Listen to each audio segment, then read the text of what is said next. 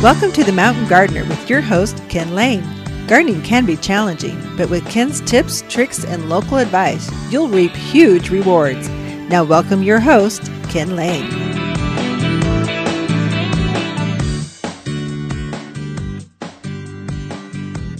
And welcome to this week's edition of The Mountain Gardener, your host, Ken Lane, here every week talking about the landscapes of northern Arizona. And we are in the peak of the planting season, May. There's more plants that go into the gardens in the month of May than any other month. And in most areas that are tuned into this broadcast, that's that is the case. Phoenix, uh, Tucson, Yuma, that's different.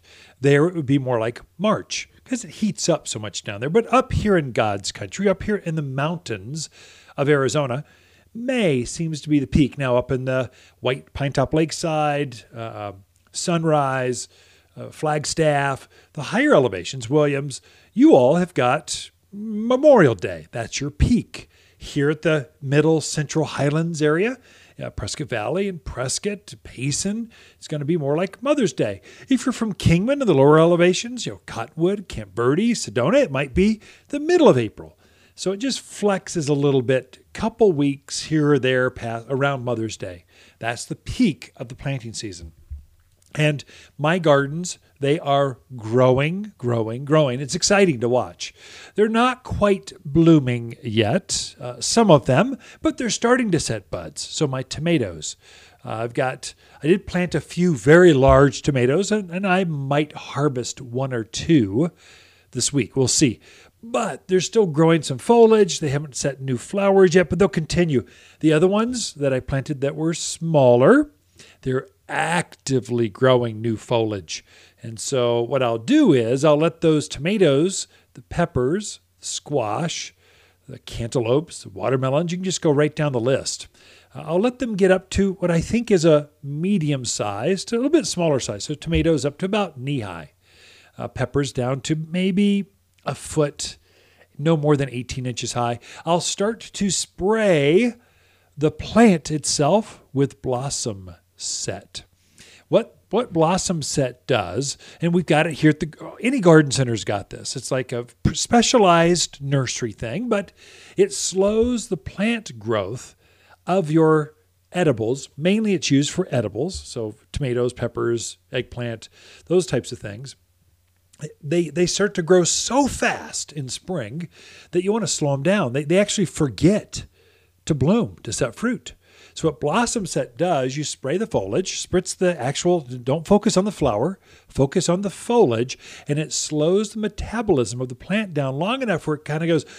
Oh, I'm starting to get tired. Oh, what's going on? What what what's happening here? Oh yeah, I'm a tomato. I should probably set some flowers. I'm a cucumber. I should probably set some flowers even if it is setting flowers, blossom set will allow that plant to grow larger, more blossoms. You get a heavier production.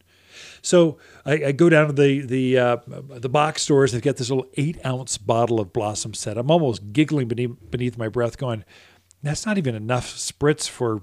like one plant, much less a garden area. You really want, I, I get a quart size trigger sprayer of blossom set at the beginning of every season. I've already used up what I had last year, the carryover. Now I'm on to my next, my fresh new bottle. But the main thing being, people don't know how to use a blossom set. And so you spritz the plant. Once they're up to, they've got more than just their, their baby leaves. You know, those first few leaves are so small, they're not fully mature. Now they're actively growing their more mature, uh, recognizable foliage that that plant is, is used for. Um, once it gets up a few more inches past that, go ahead and start. I, and I will spray my plants every other week with Blossom Set, just so I'll get more fruit. We're, we're kind of famous, especially the higher the elevation you go, the more difficult plants have uh, setting fruit. And so this forces, tricks them into setting, setting blossoms faster, sooner. Um, the other one that I like to, to use in between that, every, remember, every other week, Blossom Set. In between those weeks, I also get at the same time a quart size bottle of Rot Stop, R O T Stop, Rot Stop. It's liquid calcium. Now, I front load my gardens with a lot of calcium automatically. I fertilize them with my uh, vegetable and, and, and fruit food. I've got a special organic food I make for the mountains, mountain gardens up here. But what makes a fruit sweet, what makes it flavorful, what, what makes it larger is going to be calcium. Well, Rot Stop is a liquid form of calcium. And so I'll spritz the foliage. Once a week, I spritz my, my plants, my edible plants. One week with blossom inset, blossom set, the other one with Rot Stop. And I just, once a week, I trade them off back and forth, back and forth through the growing season once the plants are up large enough.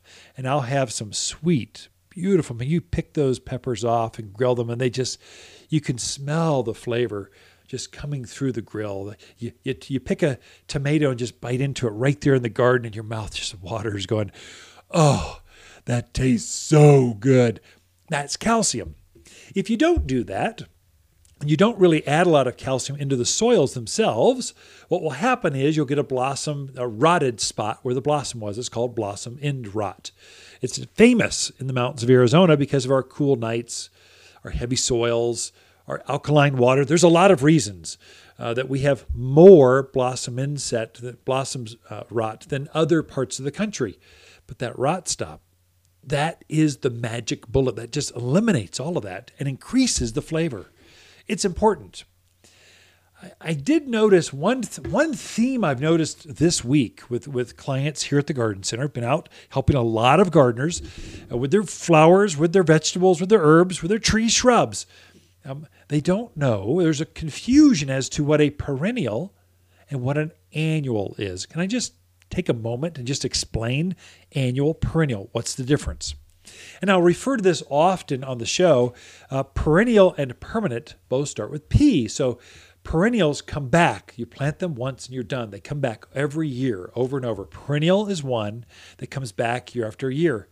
An annual looks great for the year, but then it dies in the winter. It's only good for one year. So an annual season, and that's it. That's a real difference between annual and perennial. Now, the reason someone would plant an annual over perennial is, is simple. Annuals look better. They bloom more. They're they're rock stars. They're beautiful. You take pictures of them, you put them on the front of magazines. They're glorious, and they never stop blooming. A little bit of care, and they just keep blooming. If you want lots of flowers right now, big trailing, hanging uh, flowers, that's going to be an annual. A perennial does not do that. It's got a season where it actually blooms and looks really great.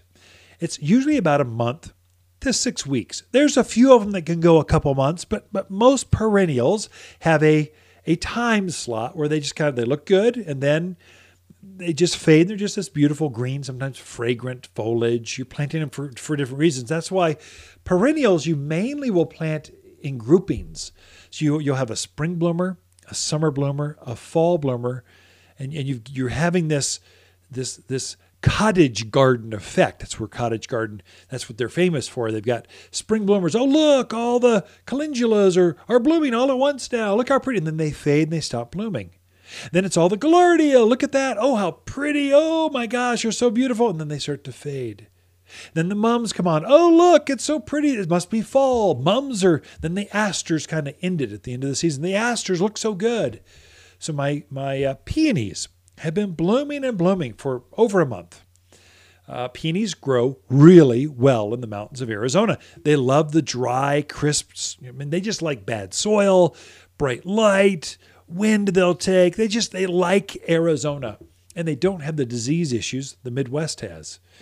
Uh, but they only bloom for six weeks at most. In fact, I've only got a few more flowers left, and then I've just got this beautiful uh, peony type foliage to it. It's almost ferny looking. It's very pretty, very handsome in the garden. But the flowers, that's where the fragrance, that's where the color comes from. So we'll, we'll plant them interspersed. Many times I mix the two. I'll put perennials as my anchor. So I'll get some flowers from there, but then I'll accessorize or skirt my perennial gardens with annuals. So you can blend the two together. I'm trying to reduce the amount of work that flower garden by putting perennials, something more permanent in there. But then I'll accessorize with lots of color with the annuals. You can have your cake and eat it too in the mountains of Arizona. Lots in store for you this show. Lisa Waters Lane coming in with your garden questions after this. You've been listening to The Mountain Gardener with Ken Lane, owner of Waters Garden Center in Prescott. Join him every week for timely garden advice right for the gardens. Visit Ken where he can be found throughout the week at Waters Garden Center in Prescott. Waters Garden companion plants in May are purple robe locust, vining akebia, Prescott sunshine geraniums, and easy elegant roses. Just plant these roses in a sunny spot and enjoy. We've married the beauty of long stem roses with the easy care of shrub roses for landscape color like no other plant in the backyard. Choose fragrant reds, radiant pinks, corals, vivacious yellows, and stately whites. Extremely fragrant and only found locally at Waters Garden Center in Prescott. Gee, my flowers just bloom too much. Said no one, ever. Hi, this is Kenneth Waters. We had a crazy winter and everyone's ready for flowers in the garden. Waters Flower Power is made specifically for Arizona that gives flowers that extra boost to burst into bloom. It's an energy kick in the plants. Get ready for roses that rule, peppers that pop, and tomatoes that triumph.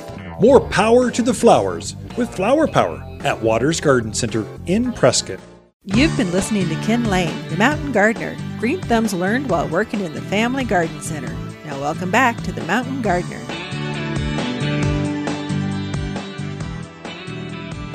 And we are back with Lisa Waters Lane in the studio.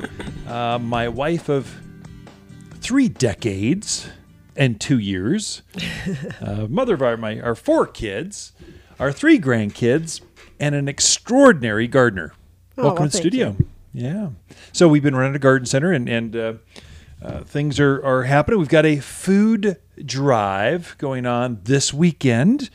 We've partnered up with Rotary. So uh, this is the last thing we need to do in, in uh, May is focus on fundraisers and f- food drives. And the parking lot's packed already. But when friends call you going, Ken, could you help?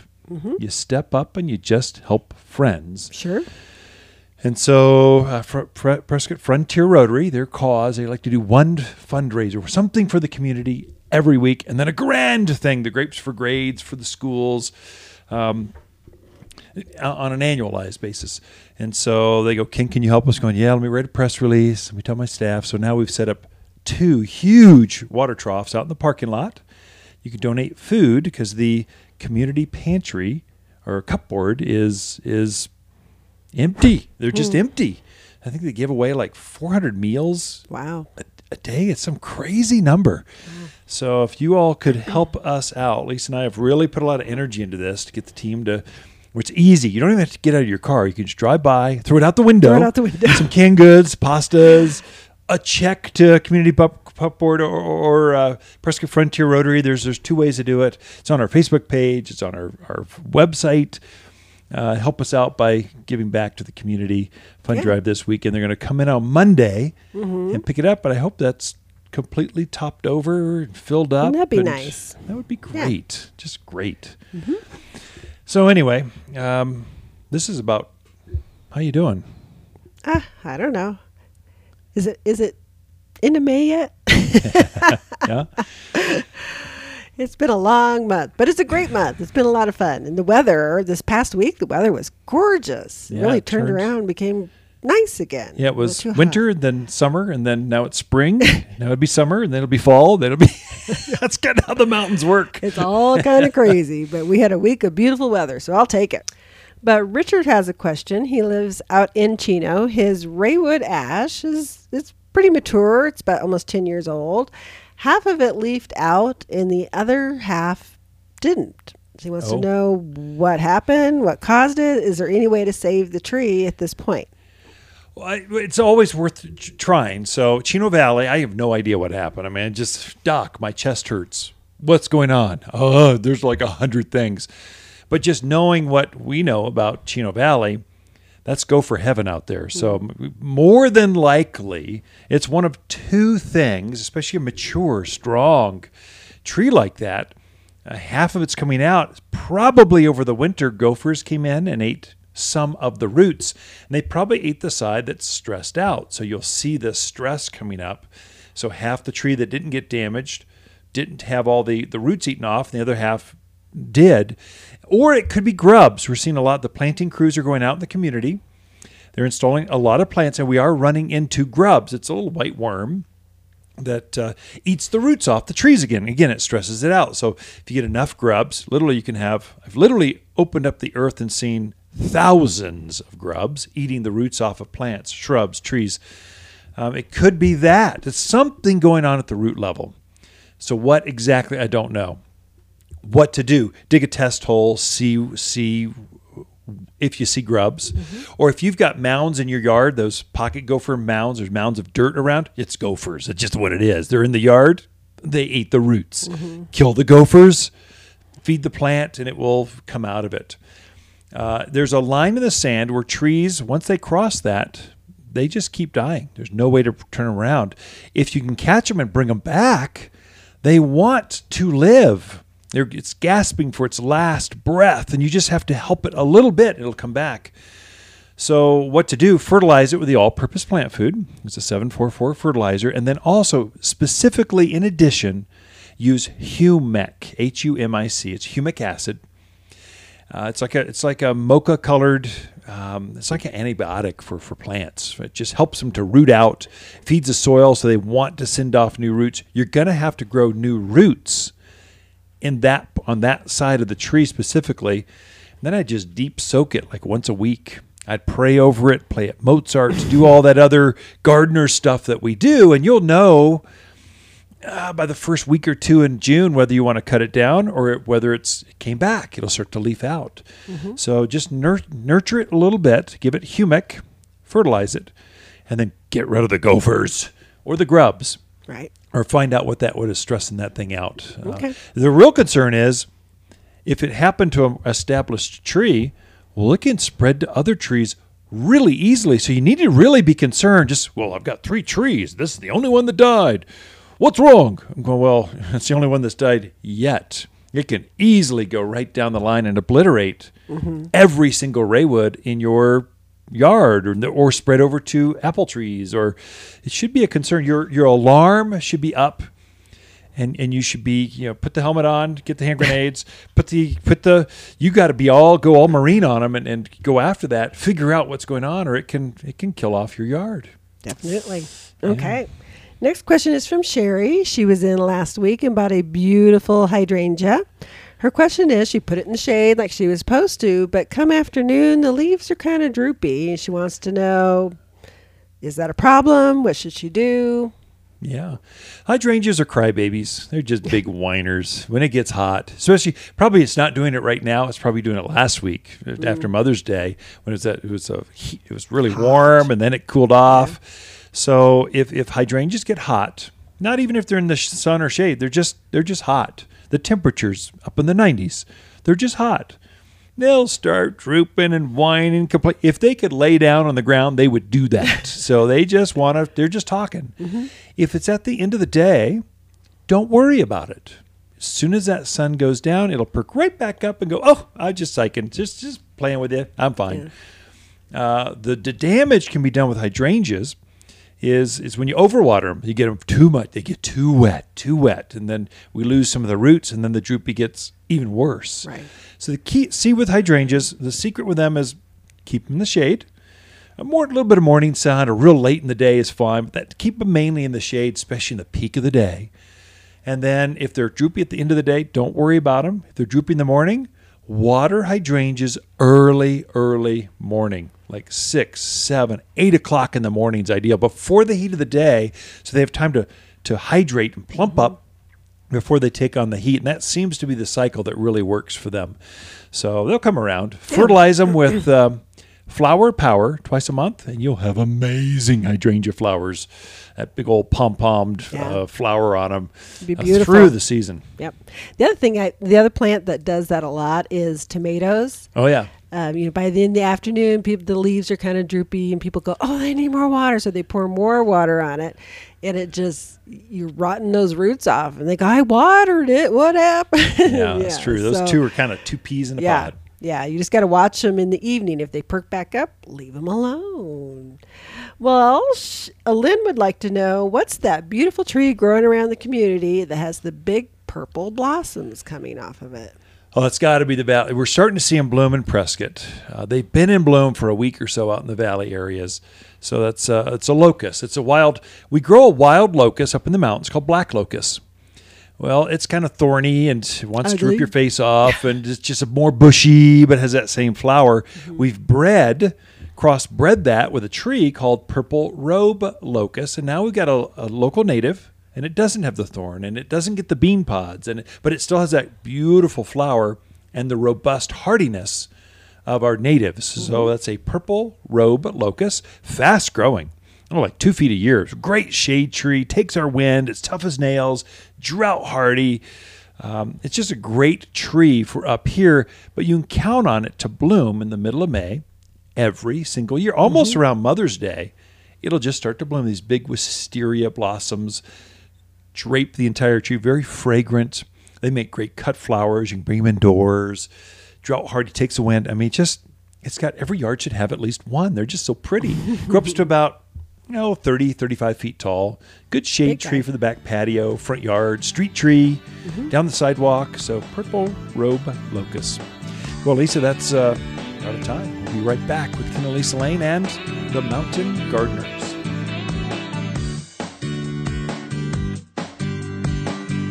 You're listening to Ken Lane, aka the Mountain Gardener. Ken can be found throughout the week in Prescott at Waters Garden Center. Listen each week as he answers timely garden questions unique to mountain gardens. Hi, Lisa with the plants of the week and our Victory Pyracantha. It's impossible to kill this evergreen shrub. Your garden victory is assured. Birds will nest and revel amongst the cluster of bold red berries. Thick enough to hedge and screen, yet tall enough to use as a windbreak. A big, bold plant is just $59 and sure to impress your garden friends. Waters Garden Center, 1815 Iron Springs Road in Prescott, where people who love Victory Gardens, they love to shop. Waters Garden companion plants in May are Indian hawthorn, purple robe locust, Prescott sunshine geraniums, and vining akebia. Akebia is a super vigorous vine with dangling fragrant flowers. She proliferates up arbors, pergolas, fences, and stunning as a ground cover to retain hills. One of the fastest growing evergreen vines you can plant in the gardens. You'll only find the hardiest vines at Waters Garden Center, 1815 Iron Springs Road in Prescott. You've been listening to The Mountain Gardener with local expert Ken Lane.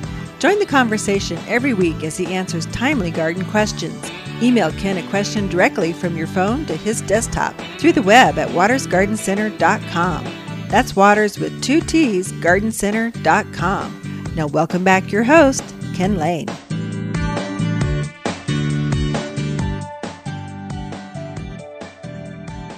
Something else has come up this week that's uh, interesting. I've never seen this before, but customers are coming in, and and they obviously killed it. And so, and the the question goes like this: I bought the plant, and it said it was for full sun. I planted out in the yard, and it died. Why? And and the the question is, uh, their thought was you should never have to water. If the, if the label says this plant is full sun, I should plant it and never have to water it. That the only thing that does that is a cacti, and even that would appreciate some moisture to get started with. Maybe manzanita could be like that. Gray leaf cotoneaster, bear grass. There's several that are like that. Agaves that are really robust. They're full sun, but really full sun has nothing to do. There's no correlation between how much moisture, how often you water, with full sun, part shade, or full shade kind of plant it is. What will happen is if you plant, let's say, a hydrangea, it says it's for the shade. And if you plant that outside in the full sun, what will happen is the plant it just can't tolerate that. It's perspiring faster than the roots can actually uptake moisture from its from its from its ground. And so no matter how much you water hydrangea, if it's out in full sun, it's still going to weep. You can't get brown tips. It's going to suffer. You could water it every day and it wouldn't make any difference. You could water it continually and the root system is not mature enough to keep all those flowers of a hydrangea, all that foliage going. It needs to be in the shade. A plant that's in full sun, so it would be like a nandina or a potentilla or a spirea or a manzanita or red tip photinia. There's tons of them. There's just I've got hundreds. I've got two acres of of full sun plants here at the garden center, but that does not mean that it can go without any water. Plant it and then let it go. It's going to wilt, dry, die. The, the leaves will be crispy and drop off. And so the only plant that can do that would be a prickly pear, a, a, a cholla cactus, uh, some of those really robust plants, even the most robust. Let's say it's a, a blooming Spanish broom. It's beautiful yellow flowers right now, very fragrant, very tough once it's established. But if you buy it from the nursery and you just throw it in the ground, the root structure is not developed enough to keep it going through the until it, to encourage it to root out into the surrounding soil. It needs to takes almost two years for it to, or two growing seasons for it to actually have a mature root structure where it can keep going by itself. Hand water it. If it says full sun, give it some moisture. What I do is I've been digging my holes uh, at the same depth as the bucket, but but wider, two or two, three times wider than the bucket, kind of saucer shaped. And I'll put it in the ground. Before I actually put it in that planting hole, I'll actually fill that planting hole halfway up with moisture, with water. I'll just fill it. In fact, I'll, I'll take that root ball out of the pot, out of the pot that it came in, kind of knock it off. I'll massage the roots lightly, not very much. I don't knock a lot of roots off. And then I'll plop it or place it down in that wet, soggy uh, planting hole. What I'm trying to do is, if I've got a lot of water in that hole, it does two things. It it uh, hypersaturates the root ball, which is great when you're first putting it in. And then it also helps to saturate the surrounding soil. Many times when you're planting, when it's dry like this, you'll be planting your hole, you'll try to water it, and the ground is so dry that it will actually wick water away from the root ball. It does damage. The surrounding soil does damage to that healthy plant you bought from the nursery. So you really do want to hydrate that soil around your your plant that you're putting in the ground before you put it in there. And, my solution is fill it halfway up with water, go ahead and put it in there, and then put my blended mulch and native earth around that root ball and pack it in. Then I'll water it again on top of that plant. What I'll do from that point is I'm going to water plants, uh, a tree or a shrub, a couple times a month. They're rather sensitive when they're in full bloom or they're, they've got tender new foliage. So to water every day, way too much. Trees, shrubs, vines, they don't like that. They like to breathe in between the water cycles. Now, some of my container gardens, uh, vegetable gardens, herbs, I'm watering every day. There's a dry, prevailing wind that's out there right now. And I've spent all this energy and time and money on my soils and the plants, getting them just right. The last thing I want to do is leave them wanting. Now, I've got well drained soil, so I can water every day. If you're out in that valley area, let's say Prescott Valley, Chino Valley, Paulden, those heavy clay soils, Spring Valley, Mayer, Dewey, you know who you are. Heavy clay soils, if you're putting those plants in that heavy clay, you might not have to water as often because the soil doesn't perk. And that's where the gardener, no one can tell you exactly how to water, only you can do that you we can give you guidelines so you're making less mistakes, but we're just trying to tell you approximately a couple times a, a week for trees and shrubs, and probably every day to every other day for tr- for uh, flowers, lawns, vegetables, herbs, that kind of thing. Full sun does not mean zero water. Bottom line. The Mountain Gardener, your source for timely garden advice right for higher elevations guaranteed to make a difference in your yard this season. Water's garden companion plants in May are purple robe locust, vining akebia, Prescott Sunshine Geraniums, and Easy Elegant Roses. Just plant these roses in a sunny spot and enjoy. We've married the beauty of long stem roses with the easy care of shrub roses for landscape color like no other plant in the backyard. Choose fragrant reds, radiant pinks, corals, vivacious yellows, and stately whites. Extremely fragrant and only found locally at Waters Garden Center in Prescott. Waters Garden companion plants in May are Vining Akebia, Purple Robe Locust, Prescott Sunshine Geraniums, and Indian Hawthorn. Wind is no problem for this Indian hawthorn.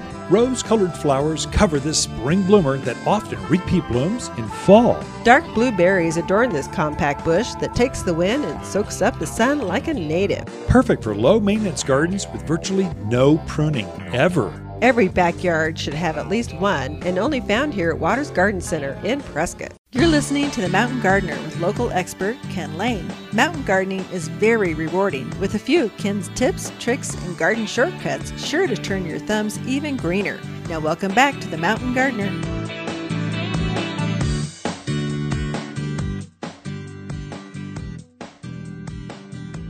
And we're back with Lisa Waters Lane in the studio. She comes each week, and this segment is all about her, her garden styles, what she's seen, what's what's on her heart as far as gardening goes. So welcome back in the studio, Lisa. Thank you. Good to be here, as always. Yeah. So uh, what's going on in your garden world? Lots and lots and lots of stuff. My goodness, we've gotten. I kind of thought, oh, we're through with all the big truckloads, but no, we're not. We still have trucks coming in. S- season keeps going. So it usually peaks around Mother's Day, and then it tapers off. But it's still crescendoing. It's still going up. It's still so you've got to keep. People are stunned. They come in and they'll go in that like that back greenhouse. Mm-hmm. It's five thousand square feet of herbs and vegetables and colors and and and they're going. Well, I saw it there two days ago. Uh, where where's that block? I'm going. They sell by the hour, not Yeah. by the day or by the week. I mean, Right. the turns in retail you call it turns. How many times can you sell a product off of that one table? Those are retail turns. You retailers, you know exactly what I'm talking about. Well, that ta- that house turns like 15 to 18 times in a season. That's like during the season. it turns like every single week during the during the peak of the season. Yeah. So, yeah. yep, still So going. If people see something they want, you should Yeah. get that because Don't wait. it will not be here when you come back. That's so true. I've heard that so many times. But, Yeah. But we still have lots of really neat stuff coming in. A lot of the perennials. I mean, Yeah. end of May, June, that's when the perennials really start to shine. So lots of really pretty perennials coming in. Still lots of pretty color, gar- you know, geraniums and petunias and all that kind of stuff. We just had another couple hundred hanging baskets come in. So, Mm-hmm. because colored people are still accessorizing the back patios, uh, perennials. Really, now through June, first part of July is the time to plant perennials because they're all in bloom. You can actually shop them not by that little tag, and they emerge in spring from the ground. They're, They Mm-hmm. look like a big green blob in a bucket, but now they're a beautiful green thing in full bloom, and you can smell and touch and see what they're looking like. Yeah. That's perennials. I noticed the annuals. We've switched over. There's no spring annuals left. So there are no mm-hmm. pansies. Oh, no. No snapdragons or very limited dusty millers. Now it's the vincas and the zinnias and the geraniums and the marigolds, things that love the heat. And so mm-hmm. you see, the great thing is you get to see the transition, the seasonality Right. Of the crop rotation here at the here, here at the garden center. And and you should see those in your gardens as well. Oh, so Oh, as those pansies fade, pull them out. Yeah. Put a vinca in there. It's, it's stunning. You don't have to water it hardly, and it just blooms. Loves the heat, you bet. So I thought we would talk about today those trees in the area that like the summer and they actually bloom and show their beautiful color oh. in the summertime. Oh. Yeah, perfect. That's great. Yeah. So of course, the I think one of my favorites, if you want an easy growing tree that's just a really simple care, takes care of itself, I think the desert willow is probably that tree. It just it blooms so pretty. Has those really pretty kind of orchid flowers on it. You wouldn't think about it when you look at the tree, or you know, you wouldn't think it would have those gorgeous blooms, but it definitely does. The one that I really like is the Timeless Beauty because that one doesn't produce the pod. Now, the native one, there is a native desert willow that grows around here, and it does a really light pink blossom, and it's pretty. But when it's done blooming, it puts kind of an ugly pod. well, I don't know. It's kind of pretty. I don't. I like bean pods, but I like the way they do, sound. yeah. I don't know. I'm kind of weird. I'm not a pod. I person. appreciate what nature has at all aspects. okay. Well, the timeless beauty, and they get what, 12, 15 feet? Yeah, So a little mid- bit smaller mid-teens. tree, but great for some of our yards around here and just really nice summer color. They do have another one, I think it's called Bubba. Yeah. It, it uh, produces a few pods. But you know, a little secret, even if you have a native, so they grow wild out in Dewey, Skull Valley, Yarnell. They're just wild. Uh, Mm-hmm. just a great tree for here. It's very natural. Get it, get it naturalized. Get it rooted. Don't water it or care for it again. It's one of those. Mm-hmm. Uh, if you pick those pods off, it will instantly rebloom again. Uh-huh. Or if you let it reseed, you could harvest those seeds and start another desert willow out there someplace if you wanted. But pick the beans off, it'll instantly re- rebloom. The timeless beauty and the bubba, the named varieties, they've just figured out how to have a hybrid variety that doesn't form beans. Right. And so it just automatically does this reblooming by itself. So you Mm-hmm. do get a richer, deeper, more color out of a tree. Right, right. Another one that is really pretty is the smoke tree. That one it has beautiful color in the leaves. They're usually either I think the grace is kind of a red, and then there's the royal purple, which is that real burgundy plummy look. But the blossom they send up, which is where it gets its name from, is this real wispy kind of uh, what pinkish color bloom that comes off of there. And when the wind catches it and it blows, it just looks like this little poof of smoke coming off of there. looks like the tree, the bush. It's really not a tree, smoke tree. It's really a bush. Is on fire. it's kind of neat, especially when the sun sets behind them. They're really neat. They're Again, really tough, pretty. Tough Yeah. as nails. Oh, definitely. And you said bush, but they easily get eight to ten feet. Yeah, they do. Right. Maybe twelve. I've seen a twelve footer. Some, you know, but ten is where they top out. Easily able to keep them down to chest high if Yeah. you wanted. Okay. The other one that I really, really like is the chaste tree, uh, also Vitex, also known as Vitex. But that one, they're again about 12 to 15 feet, but it puts off a purple blossom that almost looks like a um, Um, like a butterfly bush or, Yeah, a or lilac. lilac. Yeah. Yeah. Just really stunning. And when they're in full bloom, oh my goodness, hang on to your hat because it is very, very striking. Hummingbirds, pollinators, butterflies love chase tree. Is it chaste or chase? Chaste. C H A S T E. Oh, chased really? I just You call it tree. I don't know. Been miss or Vitex. Really, it's Vitex is the Latin name. But anyway, we know if, if Well- you even get close, we, we can tell you what right it is. right well they call it chase tree because the monks used to use it because it's supposed to keep down that you know that wanting to get jiggy Oh, really? I had no idea. You had such a hard time getting that out, too. So, getting jiggy. You're allowed to use that over the airwaves, I'm sure. Get horny. Probably don't use No, that one. Get don't use jiggy. that use one. that one. You shouldn't have said that. Really? Does it work? I don't know but that's where it's got its name from Oh my gosh, I had no idea. it for that so Oh. i don't know i'm sure somebody will tell us if it worked or not We'll it's a native uh, it's a one that naturalizes again so it gets up to that 10 12 feet beautiful vase shaped long long bloom cycle it is a Mm-hmm. great it loves growing in the mountains of arizona it's a tough summer Yeah. bloomer Yeah, wonderful tree. Mimosas Of is another one. We got some real pretty chocolate mimosas in the other day, and so chocolate mimosas have that more dark, um, um, not brown because that sounds horrible, but kind of Burgundy. a burnt burgundy Yeah. color to it, but still has that real pretty pink blossom on it, which the hummingbirds absolutely they love. love. so do the uh, swallowtails Mm-hmm. and monarchs right, right. So, and big tree. I mean, it can get fairly 20 good size. high teens 20 something like that. But it has a big canopy. umbrella shaped kind of Yeah. canopy which is beautiful Right. the beauty with the with the chocolate mimosa is some folks love that tree because it's so robust it's so pretty but then it forms this bean pod that drops down well they've bred the bean pod out of the chocolate mimosa Ah. so you get a longer bloom cycle and without the beans. So there you go. It's almost preferred. If we had to do it over again in our yard, Yes. I would plant chocolate mimosa because we just pick up bean pods all the time. But it's such a pretty tree. all the time. But it is a pretty tree, fast growing too. And then the one that is blooming right now around town is the purple robe locust, which is a beautiful tree, very fast growing tree Yeah. as well, but puts on that uh, purple blossom that kind of dangles down. Very, very, very pretty out there. Wisteria blossoms, very Mm-hmm. fragrant. And locust. Anytime you hear locust, you know you've got a tough plant. So we've seen golden locusts Mm-hmm. that's had bright gold new growth, and now it's starting to mature green.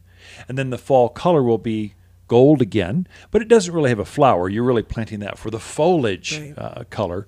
The purple robe locust, ooh, that one has all literally hundreds and hundreds of flowers covering this this 30 35 foot tree ball shaped wispy light airy which takes on the wind purple robe locust is a great tree all those that you mentioned chase tree desert willow smoke, tree, bush yeah smoke tree. Mimosa. mimosa and purple robe Yep. five of them great trees. Good time to plant summer trees here at waters garden Mm-hmm. center. Thank you lisa. Ken and lisa lane and the mountain gardeners. We will be right back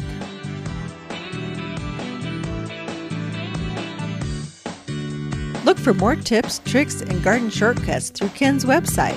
Podcast the show, read his weekly garden column, or follow him on Facebook and Instagram at watersgardencenter.com. That's Waters with two T's, gardencenter.com. Waters Garden companion plants in May are Indian hawthorn, purple robe locust, Prescott sunshine geraniums, and vining akebia.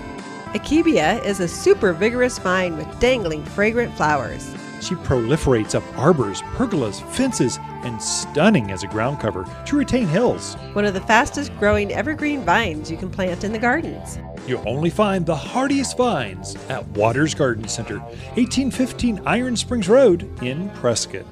Waters' companion plants in May are vining akebia, Indian hawthorn, Prescott sunshine geraniums, and purple robe locusts. Incredible long clusters of purple flowers in May that look just like wisteria flowers hanging from this local bloomer.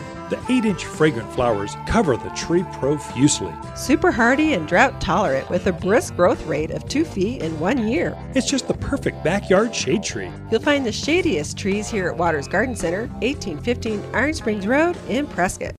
Welcome to the Mountain Gardener with Ken Lane. Gardening in the mountains is different. Listen to Ken's tips, tricks, and garden shortcuts guaranteed to make your gardens more beautiful than ever this year. Now, for better advice that works locally, welcome your host, Ken Lane.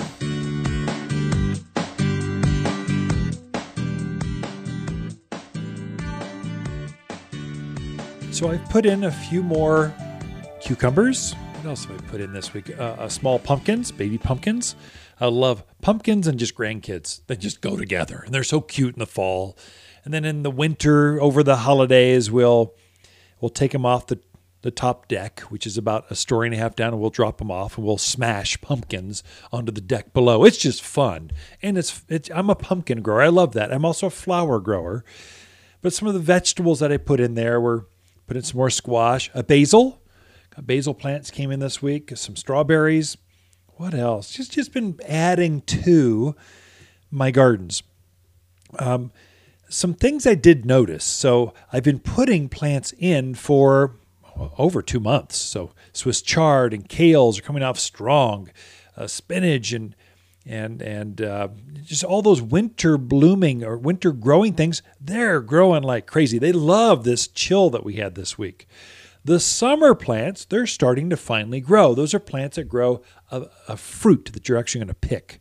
So there's winter crops. You're, you're harvesting either the flower, like broccoli, or the foliage, like spinach, lettuce, kale, cabbages, uh, cauliflower. Brussels sprouts. You you know what cool season vegetables are. The summer vegetables are things that you're going to pick the actual fruit. These are watermelons, uh, cucumbers, eggplants, tomatoes, beans. These are all things that love. They're tropical. They do not like cold nights. They want warm days, bright, warm, long days. They've been growing, and I noticed that there were some leaves that were damaged. And so they either got cold, the wind got to them, uh, the bottom leaves are starting to spot. It is critical If you see any kind of blemish on a tomato plant, pick that thing off. Tomatoes want to die. They're looking to die. They don't even need permission to die from, from leaf spot, uh, from spotting. That's usually they die from leaf diseases. There's a big caterpillar that can get on them. I haven't seen them yet. It's far too early for a tomato horned worm to be on tomatoes yet. Uh, they show up in the summer. But right now, what will happen, especially as the nights are real cool, you'll get leaf spot, verticillium wilt. The leaves will start to curl, spot, damage, especially at the bottom of the plant. I went through this week and I just really nurtured and cared for my vegetable plants. Peppers had a, had a little bit of damage, some curled leaves. I picked those off the bottom of my tomatoes, I'm looking to get most of the foliage off of my tomatoes at the bottom layers. Uh, that's where rains will come or you'll irrigate.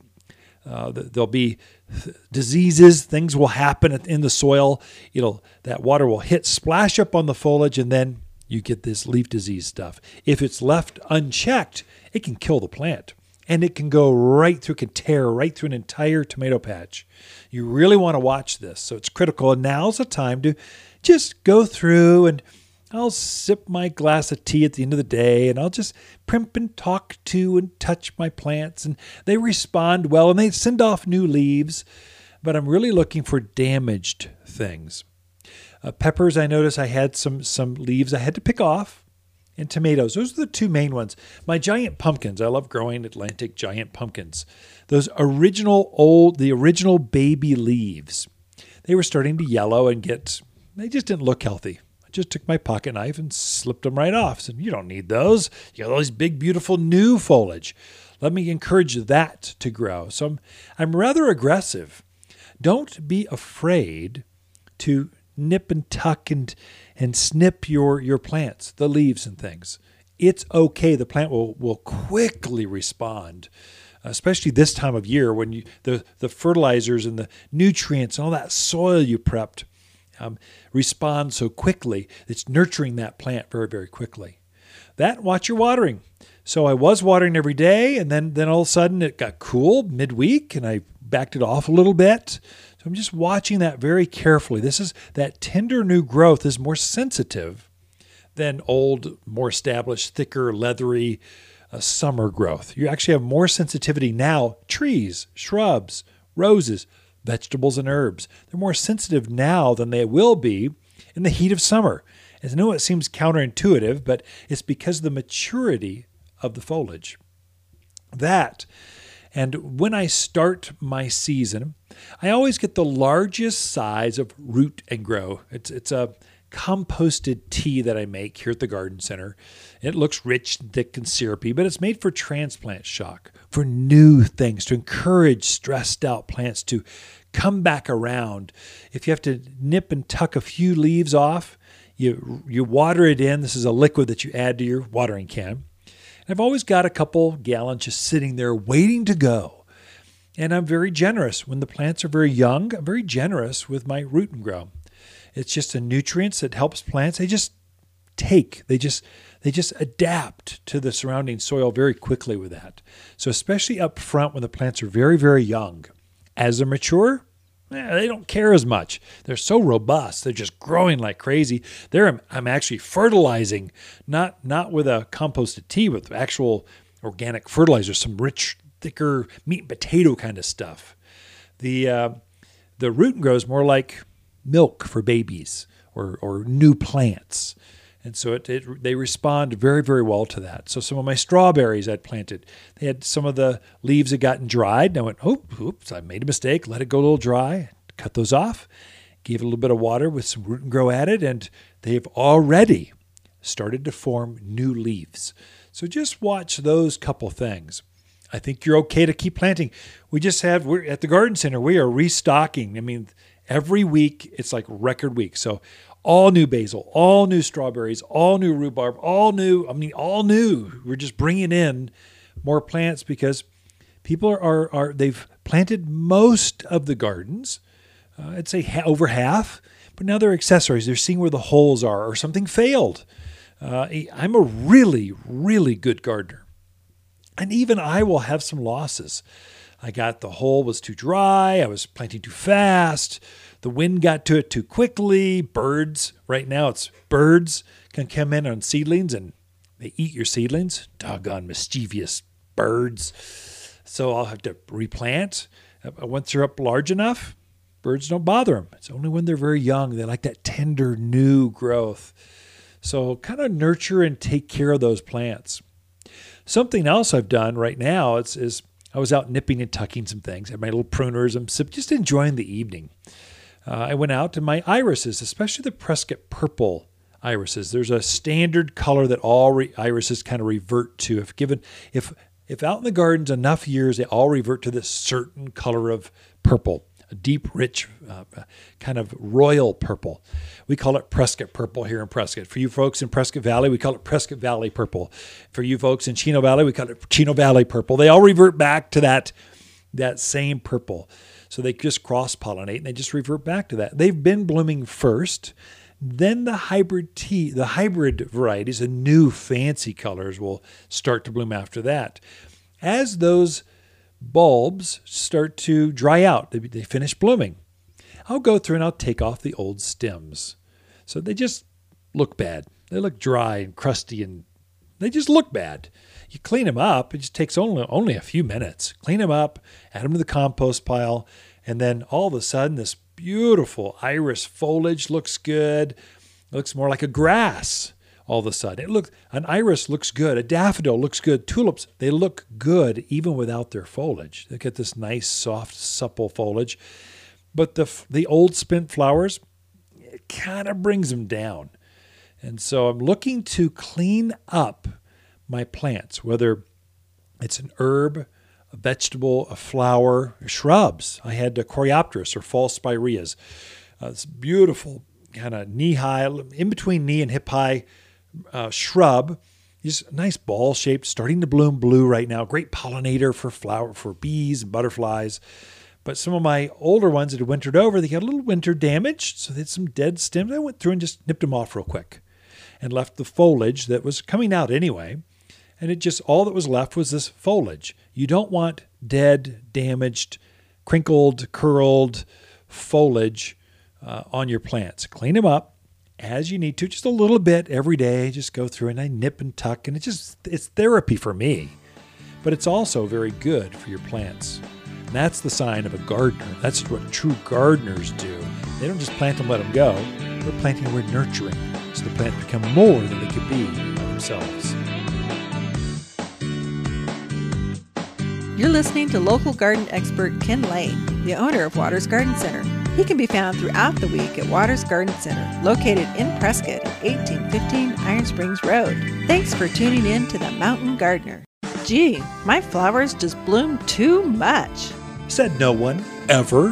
Hi, this is Kenneth Waters. We had a crazy winter and everyone's ready for flowers in the garden. Waters Flower Power is made specifically for Arizona that gives flowers that extra boost to burst into bloom. It's an energy kick in the plants. Get ready for roses that rule, peppers that pop, and tomatoes that triumph. More power to the flowers with Flower Power at Waters Garden Center in Prescott. Waters Garden companion plants in May are purple robe locust, vining akebia, Prescott sunshine geraniums, and easy elegant roses. Just plant these roses in a sunny spot and enjoy. We've married the beauty of long stem roses with the easy care of shrub roses for landscape color like no other plant in the backyard. Choose fragrant reds, radiant pinks, corals, vivacious yellows, and stately whites. Extremely fragrant and only found locally at Waters Garden Center in Prescott. You've tuned in to The Mountain Gardener with local garden expert Ken Lane. Join him each week as he answers timely garden questions that are sure to make a difference in your gardens. Now, welcome your host, Ken Lane.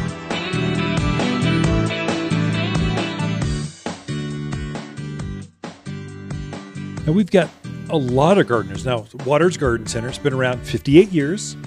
Uh, we're second generation owners. So, Lisa, Lisa was a Waters. I found her highly attractive, brilliant, uh, nurturer, carer, lover, but she's just great. And so I married her 30, what is it, 32 years ago. So we've got four kids working in the business. Um, and we were the very first garden center in northern Arizona. So the, back then there were some some greenhouses and growers down in Phoenix off a of baseline, but basically we were the first ones up in the mountains. And so we've seen a lot of influence. We influence the Central Highlands area. We get people, I help people from Skull Valley, from Ash Fork this week, from Cordes Junction. Sedona comes over. Uh, I think they're they're they're heading to Costco and then they hit our place. Or Kingman came in last week, so they're coming to the VA. Uh, and then while they're there, they just shop. They stop by the garden center. So we've got influence in this central part of the state. Um, we've seen a, lot of animals, a lot of uh, deer is a real issue right now. Javelina, rabbits. Um, so, so animals. If if you've got edibles and animals, they don't go together. If you like to eat it, so will they. Except for this one thing herbs. Animals, for some reason, don't like herbs. So, rosemary, they never bother that. Lavender, oregano, thyme. You can go down the list. Uh, uh, lemongrass. Uh, I notice sometimes the deer can eat the basil, but generally they'd rather eat anything else. Sometime cilantro, but really they'd rather eat anything else. But most herbs, if it's got a heavy fragrance to it, they're not going to like that. As you're shopping perennial flowers, and remember perennials are those plants that come back. Perennial and pea both start come back every year. So that's you plant it once and you're done. If you rub the foliage of a perennial, let's say it's in bloom here in, in the greenhouse, we have an entire greenhouse of nothing but perennial flowers. Um, if you rub that foliage and it's got a heavy scent, and let's say a sagey scent or a scented geranium, citronella scent, you, you just smell it and you go, whoa, that's got a strong scent. I kind of like that. Animals don't. It's a natural defensive mechanism that plants throw off to hide their edibility, to el- edibility. Is that is that even a word? So animals won't like the taste, and so it's a defense that plants throw off to to mask their scent and their and their flavor. Either that or though the sap will have this heavy, thick, milky, like euphorbia. They don't like that, so animals don't eat that. Sometimes even poisonous. Or sometimes, if you've got animals, you'll look for leaves that have a texture to them. You'll see like Gaillardia it's a natural May bloomer, just famous here in the mountains. If you look down the stems, they've got hairs up and down the stems. Well, those hairs get stuck inside a rabbit's throat and they kind of go, oh, that's terrible. Sometimes plants will have blue. They use blue as a, as a secretion over the foliage. So, generally, blue colors of, of leaves, animals don't like. It's a defense the, the plants use to scare off or or keep the animals away. Plants are brilliant. But if you need help, if you've got deer, rabbits, even elk, uh, we've got experience with that down in Skull Valley. We raised our family in Skull Valley, and elk roamed. There's a herd of 15 right there every evening going off to Kirkland Creek to, to, to water. And so I kind of have this feel for what plants, what animals don't like, what they do like. Of course, you can always walk up and down your street in your neighborhood they're not eating your if your neighbor's Oregon grape is standing there blooming beautifully, then you could probably plant one too. But we can help you with that. That's that can be tricky, especially as you interface with the forest out there in the wilds. But Ken and Lisa Lane, we camp out here at Waters Garden Center throughout the week, and we love talking to fans of the show. If you want a more fruitful garden, increase success in your landscape that just feels better, then tune in every week to The Mountain Gardener. Years of tips, tricks, and garden shortcuts are guaranteed to make your gardens nicer than ever. Listen to this podcast or read Ken's weekly garden column by visiting watersgardencenter.com. That's Waters with two T's, gardencenter.com. Thanks for tuning in.